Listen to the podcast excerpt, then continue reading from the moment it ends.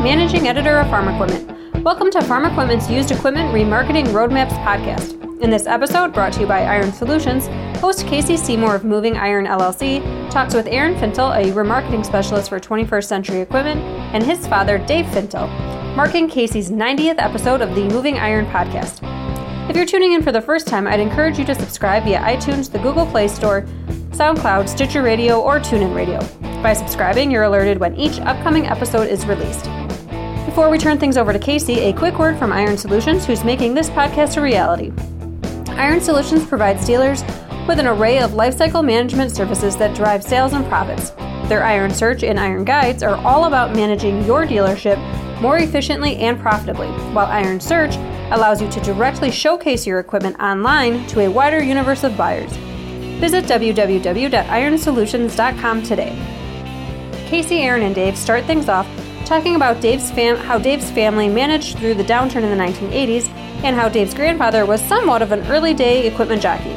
They also talk about how farming in the 70s was when Dave got his start compared to the agriculture world of today. My guests on this episode are Aaron Fintel and his dad, Dave Fintel.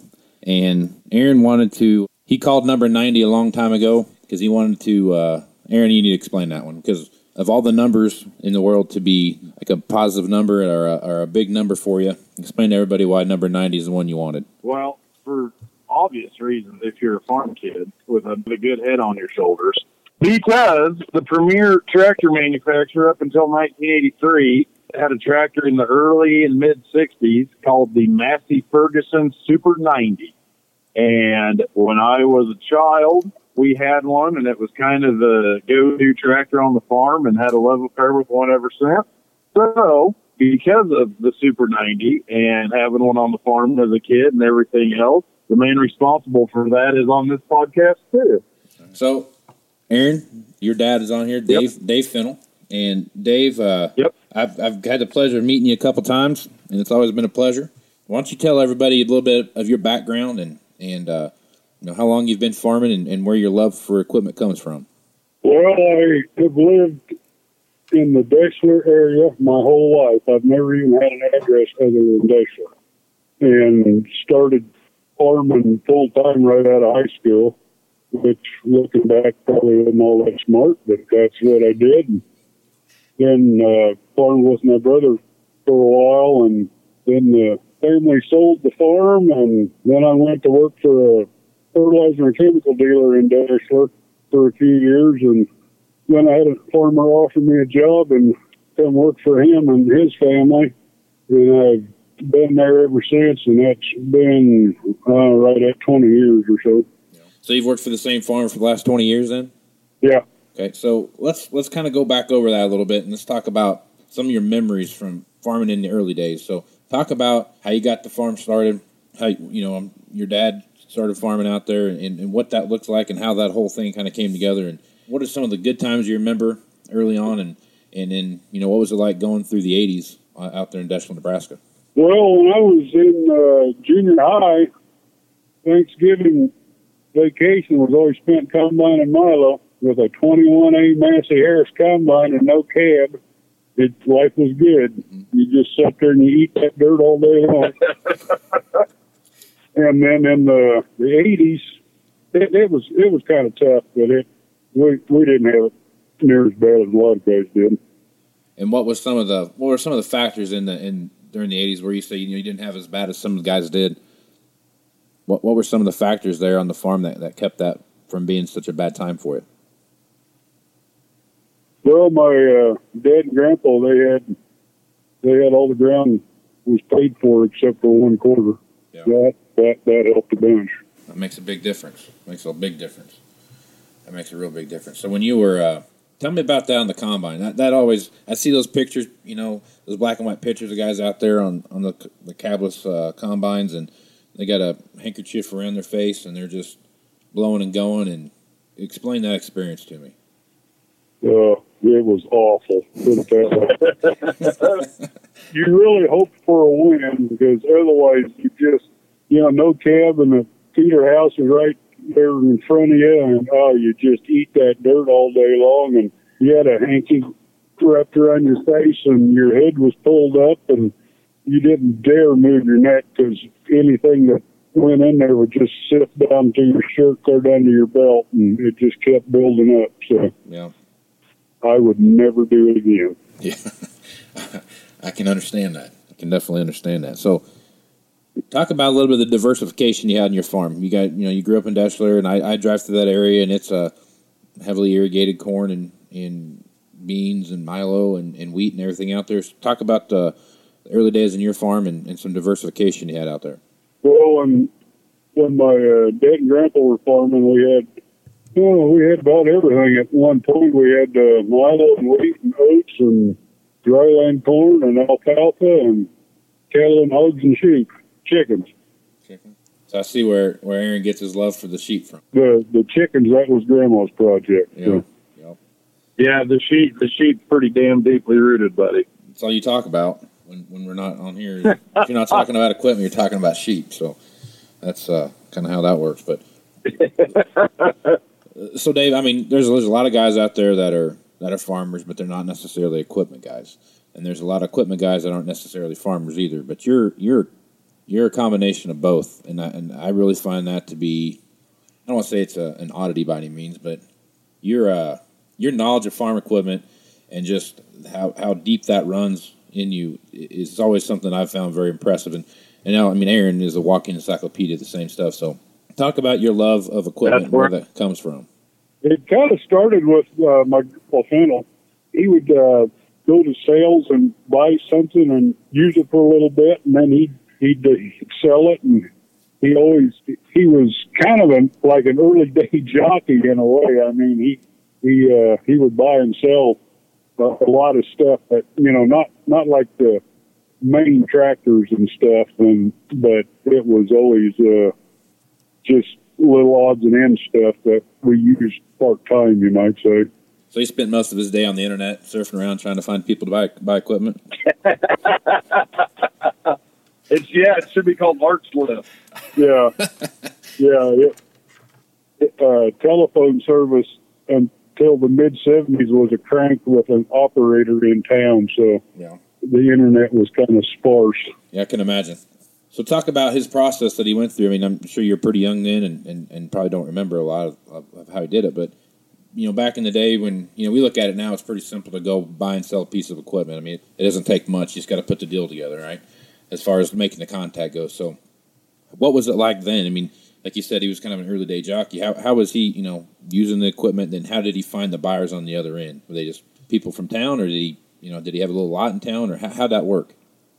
No, he uh, everything was done out at the farm.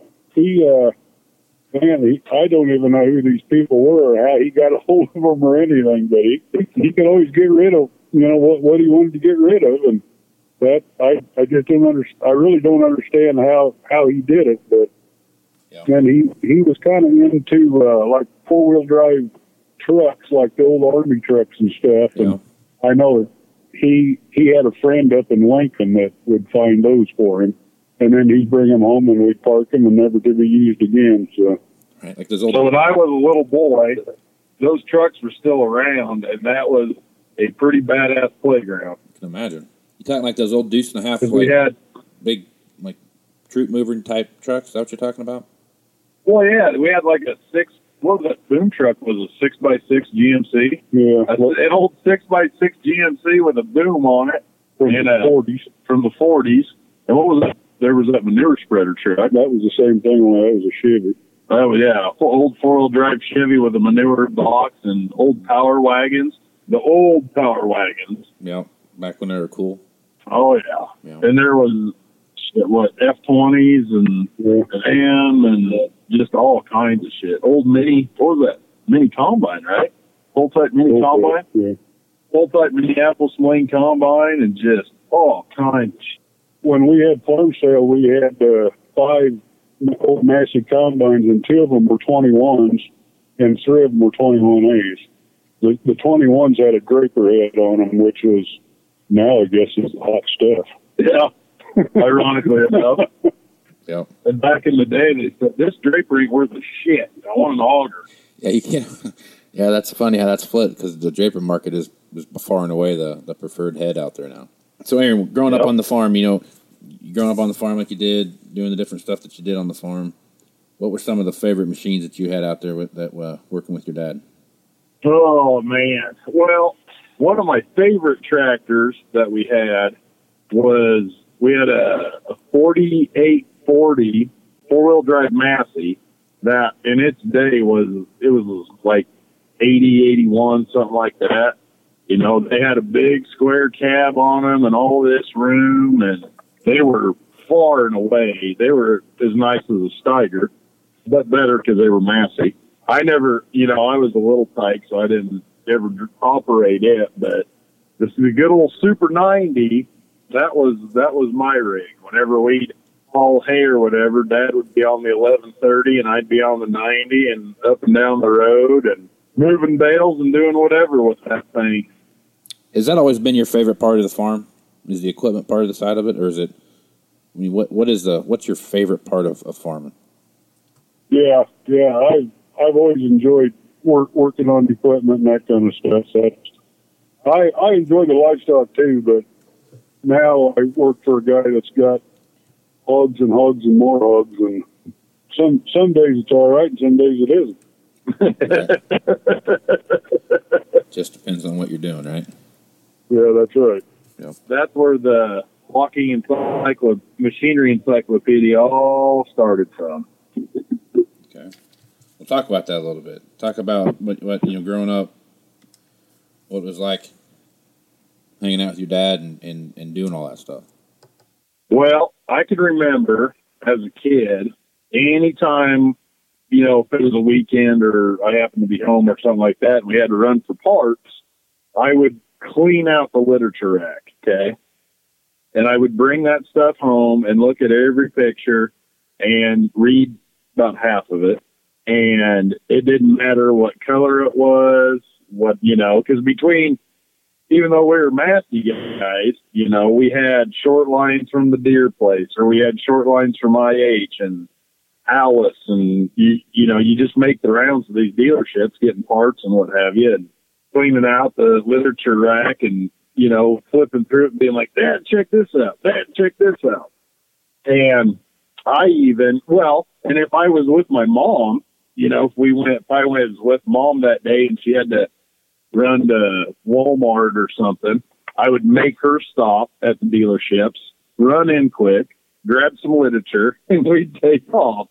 So I was, uh, it was, and it's just always been there. And it was, you know, I remember a picture when I was a, you know, I wasn't even one yet of dad reading Farm Journal and holding me in his arm and I'm actually looking at the magazine course. You know, I wasn't even one year old, so who knows? But and that was always my favorite picture. And Greg Peterson's always find that picture, find that picture. But mom's mom's look for it, just can't find it. But anyway, so that's where I was from. Man, I was doing that when I was five, six years old. And when I was in, I think third grade, we did a project writing business letters to companies. So naturally, what do I do? I wrote to Massey. I wrote to Case IH. I wrote to Deere. I wrote to Deutz Allis. You know, all these different companies requesting their old literature because I could go into any place and get the new stuff. And ironically enough, Deere, I never heard back from Case, by the way. John Deere sent me everything of their current stuff, like cotton pickers and all this kind of stuff. And, you know, that was pretty cool. Deutz Allis, no, I take that back. They were AGCO by then. So it must have been fifth grade. They were AGCO then, and they sent me all their current stuff, but like a load of posters. A lot of people might not know this, but like the R52, R62 Gleaner, they made a they made that same combine in a white labeled version called the 2500 and 2600 and they sent me the coolest damn poster. I still have it. It's in my garage at home, and it's a black background with a with a 2600 white combine parked over dry ice. You know, so like the fog's coming up, and then in the fog it says "Row Warrior." Cool as shit. And then God bless him, for this very day, Massey Ferguson sent me every piece of literature from the 70s and 80s, early 80s, the specific stuff I asked for. They sent it all to me. And I had just a mountain at this point of literature in my room. Okay. And at some point, and dad and I like to tease my mom about this all the time, she cleaned my room one day and threw it all away. Throw away your literature? It was, she did. She threw it all away. It was very traumatic. I can imagine. So now, Your mom found now your I buy it on eBay. When yeah, yeah, now I buy that old stuff on eBay, and I had it for free once upon a time. So that's where that's where I got it from. I remember, you know, just being a little kid and just constantly. Well, I've even said on the podcast before. You know, I think that first one we did when you were still working down south, and you know, two of my heroes as a little bitty boy were two of our salesmen for Pete's sake. oh, yeah. You know, yeah. that's kind of a right. That's kind of a writing guy. on the wall deal right there. Had the, uh, The Massey guy and the IH guy. had the gold chain, the rattlesnake boots. Yeah, I remember that guy. Yep. Oh yeah. So, Dave, how, how, Real deal, man. no, Dave, when you look back at, you know, you've been in this game for a while now. How long you been farming? Oh, basically since '73. Okay. so how thing how have things changed when you start looking at just the way that you how, how you look at equipment now? How thing how how have things changed from the early seventies till here we are in twenty eighteen? Well, there's absolutely no comparison. Now it you're basically just one jump away from not even having to sit in the seat of a tractor. So That's coming soon. that I I really don't care for that myself, but that's I can see where that, that that's what it's coming to. So I always give these guys a hard time with their auto steer and all that stuff. I says, you know, there's there's just it used to be when you had to follow that mark and stuff, you took pride in what you was doing. Now you sit in the seat, you push resume, and away you go. So I prefer to do it the old way. You like you like the old markers out there on the outside of your planter, huh? Well, until you get too close to the fence, but Right on, man. but at, at least you know I you know I'm I'm not complaining about all this new stuff, but you know, like I said, there there was pride involved in just seeing how straight you could drive. So, and now you can look out the back window all day and drive straight. So, Yep. I've got a I've have a couple uncles that are that are plumbers, and one of them said the other day, you know, I was, he was talking about something. And it sounded just like what you're saying. You know, he goes, it used to have to be a craftsman. There's a craft involved with plumbing, and and and today now you just run a line from every every faucet down to the main water line, and and it's just that simple. There's no there's no soldering of anything or running running pipe like you like you used to. It's just you run a plastic hose from point A to point B, and you're done. He goes, it's just these kids these days don't know understand how hard it used to be to be a plumber. There is a lot of truth to that because I, you know, and Aaron, we, we see this a lot. We talk to we talk to service managers a lot back home, you know, back here in our at the dealership, and the buzzer's going off telling them to shut down the, the tractor because something's about to blow up, and they'll keep running it, and let the auto track go down. They'll stop and wait for someone to come out and fix that part. Oh, absolutely. Absolutely. it makes me laugh. the first. Oh yeah, I remember selling a planter to a guy.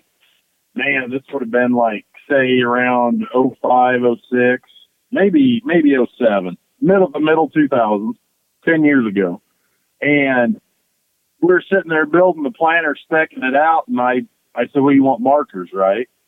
No, I got guidance. I said, "Well, what if the guidance isn't working?" Well, then I ain't gonna plant. I was like, "Well, okay then." I guess that's that. And from and I get it, you know, from the modern world, he wants that data and all that business and all that. But damn, man, and if you got a plan, you got a plan. True, true statement, Dave. When, Dave, when you look at that now, so in there, we're collecting data for everything. You know, we're collecting data for soil type and, and moisture and and you know yield maps and you know your population and so I mean just collecting data upon data upon data. What's your take on that, and, and how do you think that's changed farming? I think there is a point where you can collect so much of that crap, you, it makes your head spin. You don't know what to do with it. But as far as uh, the guy I work for, we variable rate planting, we variable rate fertilizer, and all off the soil test and different soil types and all that. And it it's made a vast difference. I mean, you know, there's no need of dumping a bunch of fertilizer on a bad spot that's never going to make over 150 bushel an acre anyway. So right. it's made things a lot more efficient, but you you just got to know how to use it. No, that's that's the key statement is understanding that data. I knew a guy once back when I was working in Kansas. I talked to him in the and he'd come in every morning and they'd drink coffee around the table at the dealership, and there might be ten or fifteen of them in there at a time. And uh, we were talking about something, and somehow we got on data collection. He goes, "Man, I've been collecting data since 1993, and I don't know what to do with all the data that I have." And, and so you're talking to a guy that's got 20 some years worth of data, and trying to figure out what to do with it. And I'm like, "What have you? Do you have like a consultant or something you talk with?" Like, I ain't gonna, I'm not gonna give this guy all my data. I mean, why would I do that? And I'm like, then why do you collect it? Why do you collect it then? What are you doing with it? If you're not doing anything with it, you need, you know, just kind of a yeah, it makes a pretty map. It's got some cool colors on it, but you need to do something with that data when you get it. Yeah, if you're if you're not going to use it to your advantage, then don't even bother. Yep. We'll get back to Casey and Aaron and Dave in a moment, but first, a quick word from the company who made this podcast possible Iron Solutions. Iron Solutions has deep roots in the ag industry with products for producers, dealers, manufacturers, ag retailers, and service providers. Visit www.ironsolutions.com to see solutions that streamline your operations, improve productivity, reduce costs, and speed your growth. Casey, Aaron, and Dave left things off talking about data's role in agriculture today and how the business of farming has changed over the last several decades. Now, here's Casey with a quick message about moving iron. Hello, I'm Casey Seymour, and I want to thank Farm Equipment Magazine for partnering with me to bring you the Farm Equipment podcast series, Used Equipment Remarketing Roadmaps. The podcasts are taken from my weekly podcast, Moving Iron Podcast. Moving Iron Podcast is a podcast designed for ag equipment dealers by ag equipment dealers. The weekly podcast focuses on current events and trends across the ag equipment marketplace in North America. Along with dealers, I interview the biggest names in the ag industry. Chip Nellinger of Blue Reef Ag Marketing is a regular guest talking about commodity markets and risk management. You can also hear guests like Greg Machinery Pete Peterson and Tyne Morgan of the U.S. Farm Report.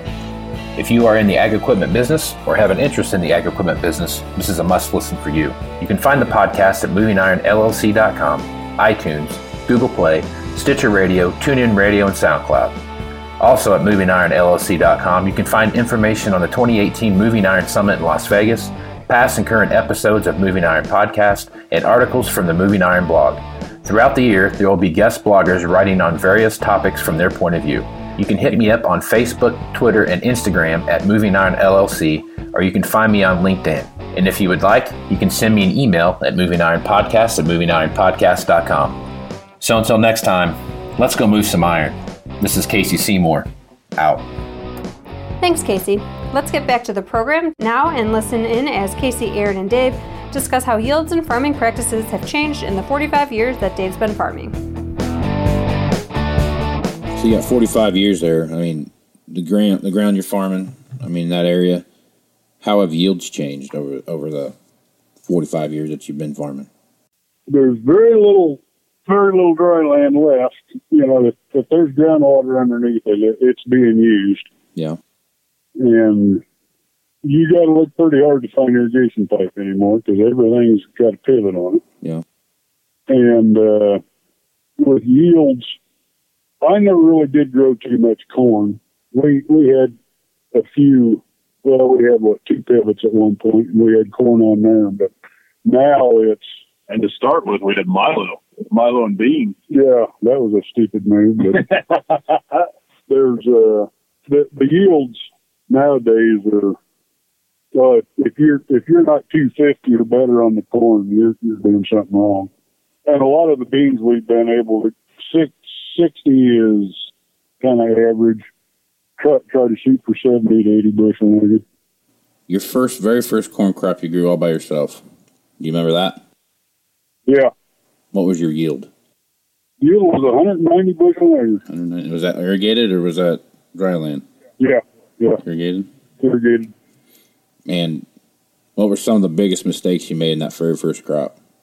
I mean, that's a pretty good number, 190, but Yeah, 'cause that would have been what, like 87, 86? Yeah, something like that. Irrigated with a Reinke pivot. That's from Nebraska. yeah. Well, in 87, there was a hell of a drought in 1987, 1988. At least my neck of the woods there was anyway. 88.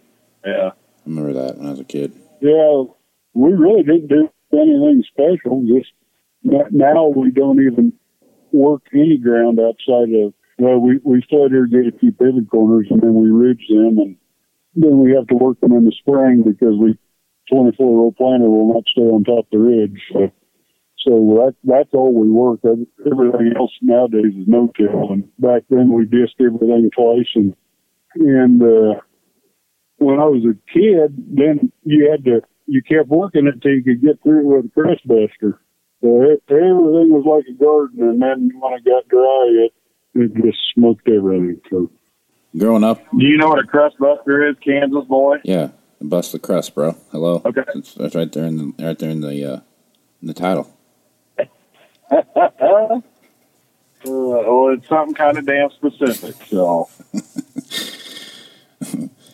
How long, when you were growing up, did you use like moldboard plows and all that kind of stuff to work the ground, or did you have? I mean, what was your? Was that deep, you know, rolling dirt? Is that what you guys doing? I didn't hear that. did you plow? Growing growing up, Oh, did we plow and black dirt? when I was a young kid, yeah, we we plowed all the week round. And then when I got old enough to plow, my grandpa, my grandpa would lead, I would be in the middle, and then my dad would follow, and everybody had a plow. We were going around around the field, and then I got old enough that I could plow by myself, and I got sent out to the field to plow this wheat field, and by the end of the day, I had that whole that square quarter was in a circle. I I don't know what I did, but my dad spent a whole day out there making a square into a square again, and I never plowed again. That was it. It's funny. So looking back on the planters, See, that's why that's why it's good to hear these stories years later because if I did that, it would still be brought up. well, there's a lot of things that you do. there's a lot of things that you do that still get brought up. Well, that's very true. that's right. We we when I was a kid, we plowed. I remember plowing one time. We borrowed somebody's plow. No, we had that one. What was that? Massey or Case Yeah. plow? Massey plow. We had both. Okay. On the eleven fifty five. That one time, right? That was nasty. Yeah, that Massey plow, eight eighty. 88. 88. So there was there was very little plowing when I was a, a pup. But we had cool shit like chisels and V blades. What we call in our country, Casey, a sweep. You know, Yep. we had one of them. There was that was few and far between in this country when I was a kid. Yeah, they they're few and far between in our country, except for like one pocket of the world, bro. Well, yeah, Like a 30 mile radius. about four stores. That's about it. right, right. The land time Diana forgot. To Burlington to Flagler. Yeah, they still use that's and they use them, and they're worth their weight in gold in that little area. Outside of that area, they're not worth Yeah. anything. It's amazing how that how that works. So, Dave, let me ask you this question. This is something I've always wanted to ask a guy. When you uh, looking when you're farming and you're out there, how much stuff did you do that was uh, you know kind of like the flavor of the month thing? You know, you read it in a magazine somewhere, and you went out and tried it, and you know tried to be an early adopter in technology and that kind of stuff not necessarily technology, but planning practices or something like that. You know, University of Nebraska rolled something new out, or K State rolled something new out, or whatever it was.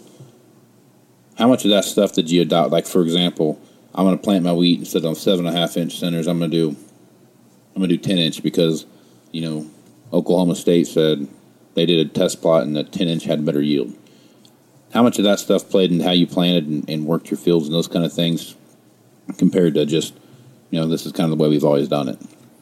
Well, we, I I never really was too much into that. It, I just kind of figured, well, it, this way has worked in the past, and I don't know why it won't work today.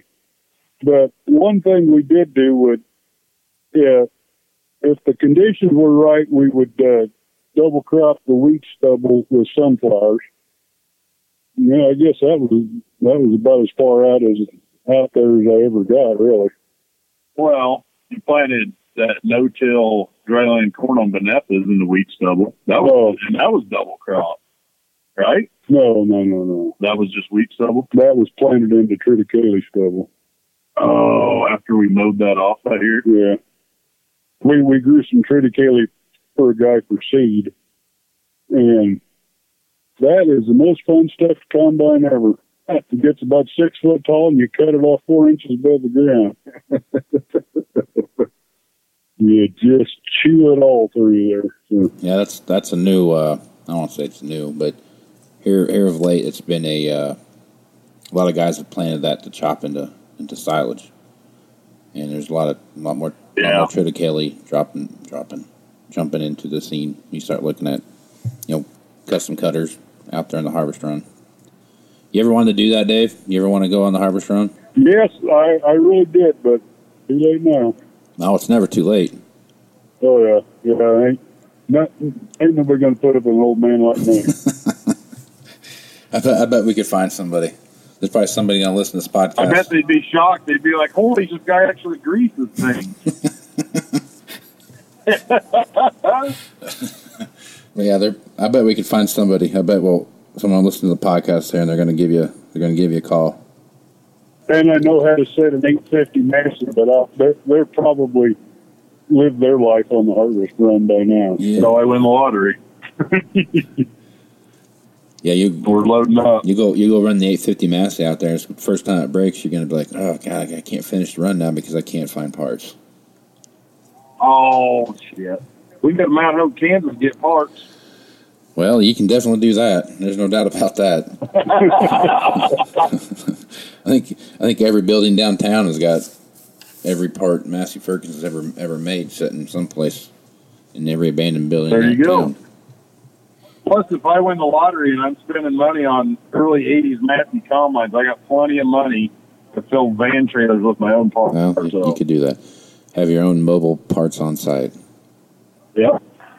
Well, I, something else that we did before a lot of people were doing it was ridge till. Yeah, that's true, but I couldn't keep the planer on the ridge. Doesn't work with a pull type planer because Massey's got so much power. You just drag that planter just floating midair. See. hmm We we had the guidance wheels on it and everything, and finally I I, I just gave up. And through the field, I just dropped the marker down and followed the mark, and somehow the planter ended up on top of the ridge if I'd follow the mark. I I don't know how it worked to this day, but if I followed the mark with the planter, the planter was on top of the ridge. That's because of that pride and rose thing. Yeah. It's because of that craft Casey's talking about. Yeah, there you go. Dave, you still watch a lot of auctions? You go to a lot of auctions in the area?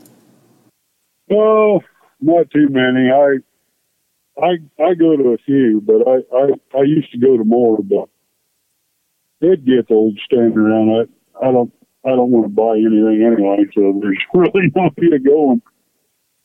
I can sit at home in my recliner and drink coffee just as well as I can stand there and freeze. That's true. I've been to plenty of those auctions standing out there, and, and it's it's uh, quite miserable. He did go to two auctions this spring though for he had to do a little order buying for a certain somebody. Here, go buy this. Go buy this piece of shit for me. I'll haul it 400 miles home. Yeah, one auction I went to, the guy had three combines and the top dollar was five hundred bucks. A fond memory I have as a child that's equipment related. My mom grew up in Limon, Colorado, and when I was, you know, oh man, I was pretty little. We would always, you know, we'd go out there at Christmas or sometime a holiday or whatever. And every once in a while, Dad would swing in the equipment yard. We'd drive around and, oh, look at that. Oh, look at that. You know, as we got further west and there was different stuff, driving through western Kansas, eastern Colorado, and we would always go check out the dealers in Limon. Matt's a dealer, south of town, right? No, east, East. Matt, oh, north, northeast. northeast. and the Deere dealer was north Yeah. because I still drive by that where it used to be. We always go to the Massey dealer and the Deere dealer and look around, and that. And I can remember one time we saw a couple things that floored me. First of all, we went to the Deere dealer, and there was a 4240 there with no three point, and I just could not get over the fact that that even existed. And there was a what were they putting together? Was that a nine section? A nine by seven? Eleven. 11 by 7 V blade. Huge. That thing it looked like an octopus rolling, you know, rolling down a hill. And then they had a like a 9400 drill or something that was, you know, a 50 footer, 60 footer. And what I noticed coming back to grandma's house from our little tour at the tire store was a Big Bud getting tires put on it. That was awesome. The old Big Bud. Was that before? That was before the factory That burned was- down, right?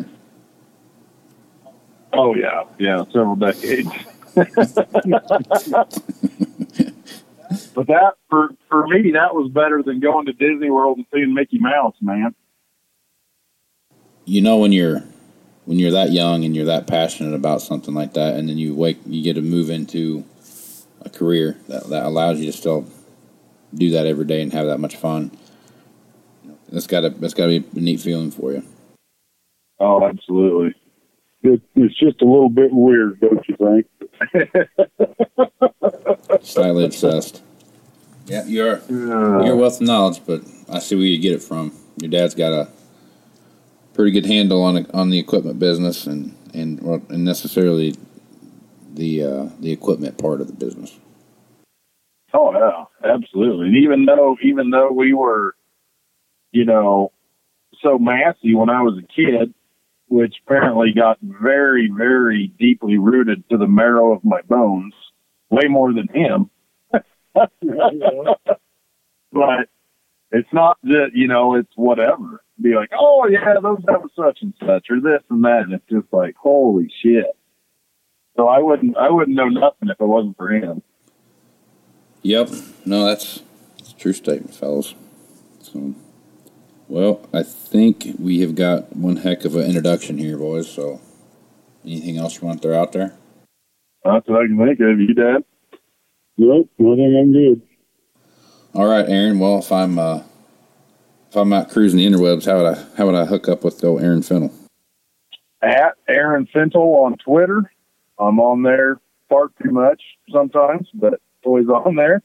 And uh, call me, text me on my cell phone, 308 760 1193. And and Dave, what's your Twitter ha- Twitter handle? My Twitter handle is leave me alone.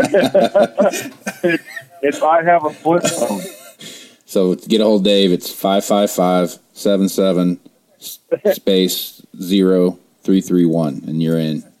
You're in like Flint. Man, Dave, I appreciate you being on. yeah, my, my handle my handle is if I didn't call you, you don't need to call me. Well, Dave, I appreciate you being on the podcast, man. well, thanks a lot. I enjoyed right, it. man.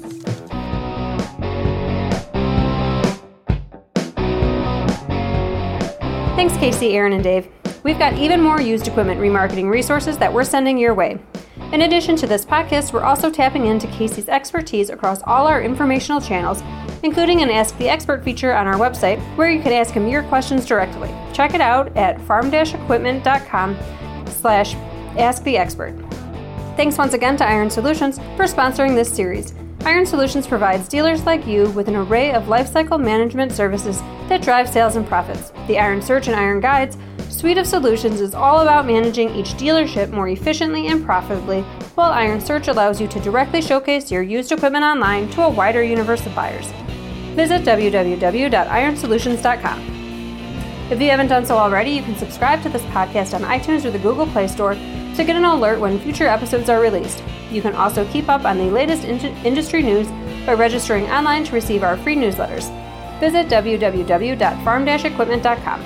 We hope you'll tune in with us for our next episode on September 20th. For Casey, Aaron, and Dave, as well as our entire staff here at Farm Equipment, I'm Kim Schmidt. Thanks for listening.